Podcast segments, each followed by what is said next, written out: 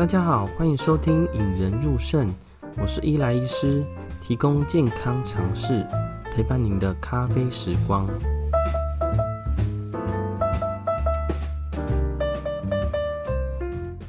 三级警戒已经一段时间了嘛，吼，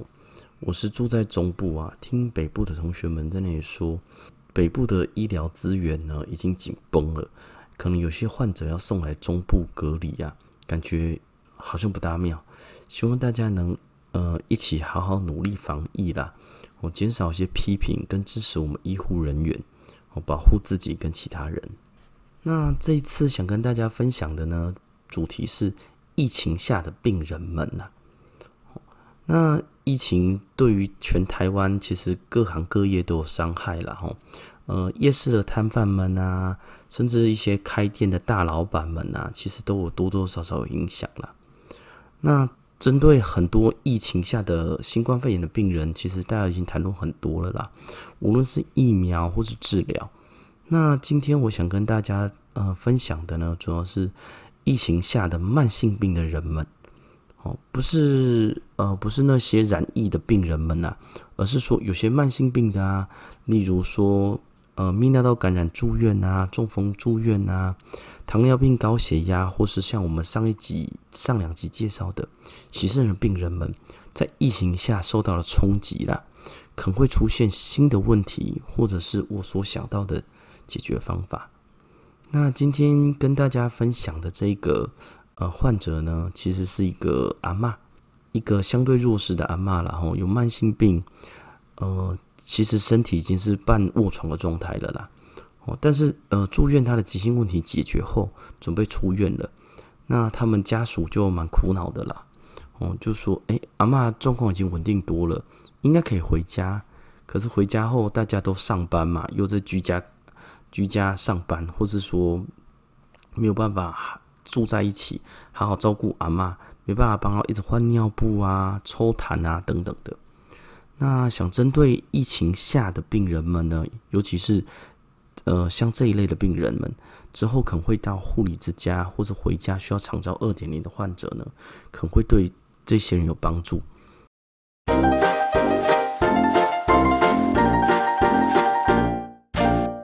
嗯，先来分享一个之前病人的故事啦。哦，这是一个八十几岁的阿嬷了哦。嗯，虽然头发已经白了，身材比较丰硕，那脚有开过刀，所以。平常家人们都是推着轮椅进来的，呃，在这边看一些糖尿病、高血压跟有轻微的肾脏病了哈。那在疫情发生之前呢，就是住院了然后，当时是因为泌尿道感染呢，并发败血性休克哦，所以还要先入住加护病房。后来在第一天、第二天，哎，第三天，哎，渐渐升压剂都拿掉了，败血症有改善了。好，那第四天以后可以转出一般病房啦。哦，当时其实转出去一般病房的时候呢，其实就跟他说：“哎，阿嬷哦，因为这次感染呐，退化的比较多，需要多比较多的照顾。不过呢，我们跟护理人员都会一起教你们啦。那转出去一般病房以后呢，其实他有三个儿子跟一个女儿啦，其实大家都非常非常孝顺。呃，转出一般病房呢，他们三四个人就轮流顾啦。哦，但是因为这个阿嬷已经快九十岁了啦。”她的儿子女儿们其实也都是六十七十岁了。去查房的时候呢，他就说：“哎，阿嬷不容易照顾哎。”嗯，他们的日常生活大概就是这样子。呃，一天会有四餐到六餐的鼻胃管灌食啊。哦，因为阿嬷已经呃比较虚弱了，没办法嘴巴全部用嘴巴吃，需要鼻胃管灌食。那针对鼻胃管的适应症跟必要性，还有它的好处坏处呢？哦，之后我们会再另外开一集跟大家讨论一下，分享我的看法啦。那除了一天要四到六次的鼻胃管灌食以外呢，每四个小时就要帮他翻身拍背。那阿嬷大概是八十公斤以上啦，哦，他们都要两个人一起把他翻过来，翻身拍背，把那个痰排出来，把他屁股压疮的地方换掉。虽然说他们很认真呐，吼，但是阿嬷好的状况呢，大概是眼睛可以睁开，眼眼神。可以慢慢有追焦人呐，但是大多数的状况呢，都是闭着眼睛，口中没有意识的哼哼几声啦。尤其是白天这样还没关系，晚上睡觉的时候，有时候呻吟的很大声啊，陪伴家属都会一直跑起来看，睡得不是很好了。虽然说他的生命征象蛮稳定的，然后血压、心跳啊、呼吸状况是很稳定，但是基本上需要人全权照顾啦。那当然住了一段时间后，他就会说：“哎，阿嬷状况已经稳定很多了，哦，我们好想带阿嬷回家。可是回家以后呢，大家白天都要上班呐，这样怎么办呢？”那我们今天讨论的重点呢，就是像这一类型的，呃，家里的呃病人啊，家里的呃亲家属啊，哦，这时候我们应该要怎么照顾呢？就是一个多重慢性病的病人呐，可能因为某次事件以后发生一些严重退化的状况，我需要有鼻胃管，需要卧床啊，呃，出院的时候需要很多人照顾了哈。但是这一类型的患者，其实他需要的家属不止一个，甚至两个，甚至外佣可能勉勉强强可以照顾了。那先大概跟大家先说明一下，然后，但现在在新冠肺炎的疫情之下，跟之前大概都是一样，呃，医院呢都是提供给急性的患者了哦。那一般急性问题解决以后呢，或是急性问题转成慢性问题之后呢，都会需要碰到出院了。呃，会把病病床留给那些急性需要的人，然后，那尤其是现在，呃，其实很多大医院呢，很多病床都被征收给预留给已经有新冠肺炎阳性的人了，然后，那这时候呢，出院就会有三种了，大概有九成五的病人呢是回到家中，哦，例如大部分都是可以痊愈的疾病，或者可以直接解决的疾病了，哦，例如说，呃，这次住院呢是因为肺炎呐、啊，住院，那肺炎好了就可以出院了。或者像我们洗肾，然后因为你是尿毒症或肺水肿进来，洗完肾后面，哎，其实就是只是要继续规律洗肾，但是你可以回到家中了。那大概有两趴的病人呢，是急性问题后呢，会并发出一些慢性问题。哦，例如说有些老人中风以后，哇，人就整个失能了。虽然有在做慢慢做复健，但是呢，他也没办法完全照顾自己了。那还有剩下大概一趴的病人呢，其实是本身就很多慢性病，那年纪也大，身体状况也快很差了。那因为某次事件后就步入了完全失能，需要完全旁人照顾了。那这时候呢，出院呢会有这三种，回到家中呢，或者是有部分的人可能还没有办法完全自己照顾，但是还可以勉强家属照顾得来。那最后一种呢，就是他大概已经完全没办法照顾了，连家人负担。无论是人力或金钱上都会比较麻烦啦。那我们解决方法呢，大概有三两种啦。一种就是大家之前有听过的长照二点零啦。那跟大家介绍一下，诶，长照二点零呢，服务对象呢，大概是五十岁以上的失智者，或者是五十五岁到六十岁的原住民，然后无论是山地还是平平地的，或者是呢六十五岁以上领有失能或者是衰弱的。那最后一个是领有身心障碍手册的，都可以申请长照二点零啦。那长照二点零呢，其实呃，像我们大部分会顾在住院患者嘛，出院以后会发现，哇，长照二点零真是包山包海啦。呃，举凡照顾啊、交通接送啊、辅具服务啊、居家环境改善、喘息服务，这个都 OK。像有些腹膜透析的病人呢，回去照护员、照服员呢会到他家中帮他换腹膜透析液，甚至会喂他吃药。那有些人当然回去过去帮老人洗澡啊，或是稍微打扫家里啦。那当然还有些人呢是有申请喘喘息服务啦。哦，这是一个短期托婴的概念。哦，例如说，哦，家人们觉得照顾病人觉得很累，或者是忙不过来了，或是短期他有需要去做一些其他事情，那可能就会送到一些机构去喘息，去喘息一下。那大致上呢，呃，长照二点零分成三个啦。A、B、C，那 A 主要是社区整合型，然后至少一个乡镇区至少会有一个，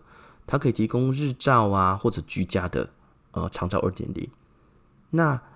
B、B 级呢，就代表是一个复合型的服务中心啦。哦，每一个国中学区至少都会有一个哦，也是可以提供日照或者居家，但是功能可能没有像 A、A 的 A 级的社区社区整合型的服务中心这么好。那第三个呢是长照。哦就可以理解成说，像有些老人会啊，可以到呃，大家可以聚在一个地方唱歌跳舞啦，哦，然后可以把老人在白天时候安置，甚至有短时数的送餐服务啦，哦。但是现在在疫情下呢，这些都有些暂停了，然后，那假如说之后，呃，有听众们家里的人或者是呃亲戚们有人有需要到长照二点零，他觉得他自己负担的不是很很辛苦，或者说想要请人帮忙的时候呢，可以拨打长照专线啊，一九六六。那有些中大型医院呢，像我们医院也有，然后有出院准备小组呢，可以帮忙。给病人一些资源，甚至社工给一些住院病人家属的资源，让他们知道说，哎，长照二点零可以帮助到他们哪些啦。哦，当然这些会需要些许的费用，但是跟你自己，例如说低收入户啊，或者你的你是底下有没有一些呃薪水，大概多少，会每个人负担的不一啦。这是长照二点零啦。那另外一个出院以后呢，会需要碰到的就是把他送到机构。啊，养护机构呢，大概有分三种啦。第一种叫做护理之家，第二种叫做长照中心，第三种呢就是安养中心啊，就俗称的养老院啦。那护理之家呢，主要照顾的是完全无法自理的老人家啦，或者是呃病人哦，提供会有出现三管服务啦，吼，就是鼻胃管啊、尿管啊、气血管啊，这些都有二十四小时护理师照顾啦，吼。那长照中心呢，就是他没办法提供像护理之家这么多，但是呢，那些生活无法自理的，依然也可以过去啦。那也会有二十四小时就会有一个护理师值班。那第三类型的安养中心呢，基本上他们会收呃生活起居能力可以的，没有重大疾病，而且因为安养中心都是自费啦，吼，打算自费入住的。好所以呢，那这三个我们到底要怎么用、怎么分呢？第一件事，假如说你的家人们是 OK 的，可以自理的，那你也可以照顾，但就是直接回家了嘛。那假如说，呃，你不能自理，但是你家里人多多少少可以看一下，可以帮助，呃，他维持基本的生活。例如说，你跟他同住，或者是你住在这附近，多多少少可以帮他一些，那可以申请长照二点零了。那假如说连生活都很难自理呢，大概就只能选到医疗养护中心这一类型的。那养护中心这一类型的，假如你有三管需求，就势必一定要去护理之家了哈。那假如没有，而且家里的人也诶、病人本人也无法完全生活起居自理，那就考虑长照中心或者安养中心了。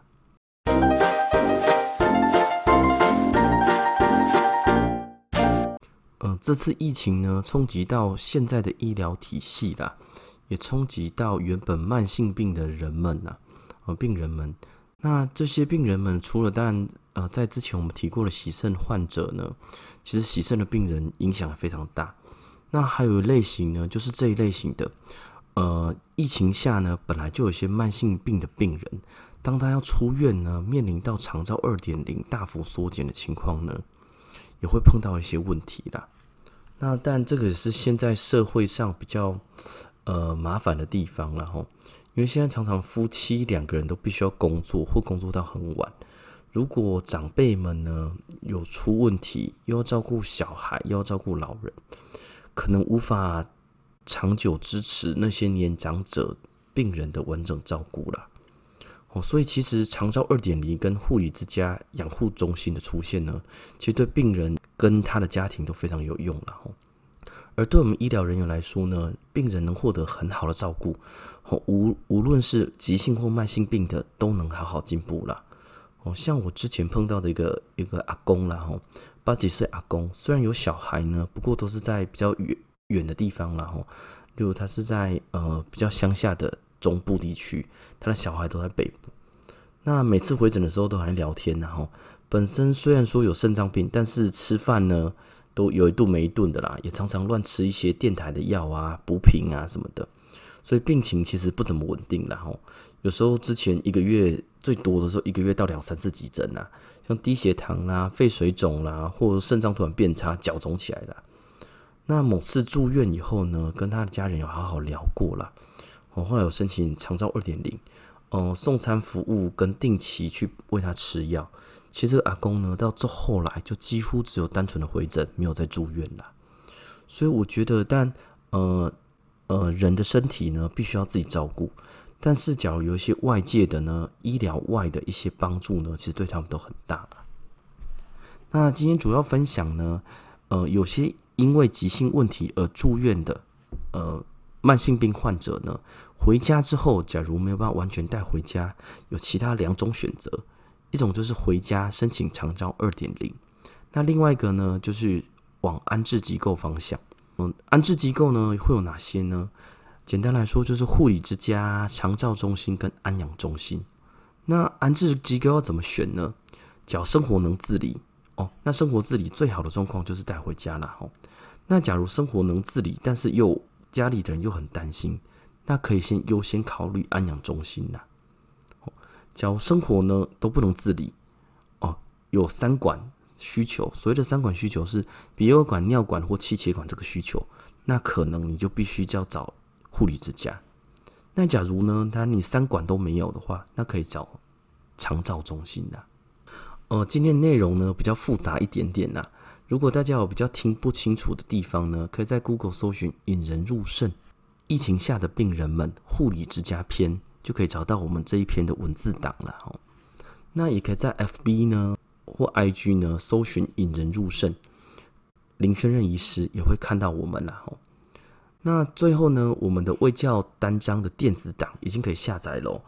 我们会陆陆续续把之前做的一些电子档，尤其是像止痛药啊，像是洗肾的介绍啊，像是一些卫教的单张，我们会渐渐上去。那可以到我们的网站，就是 d r e l i l i n dot com，好，d r e l i l i n dot com 中的下载专区就可以下载喽。呃，今天谢谢大家聆听。也希望呢呃这一波疫情后呢台湾会过得越来越好。那请大家还是务必待在家里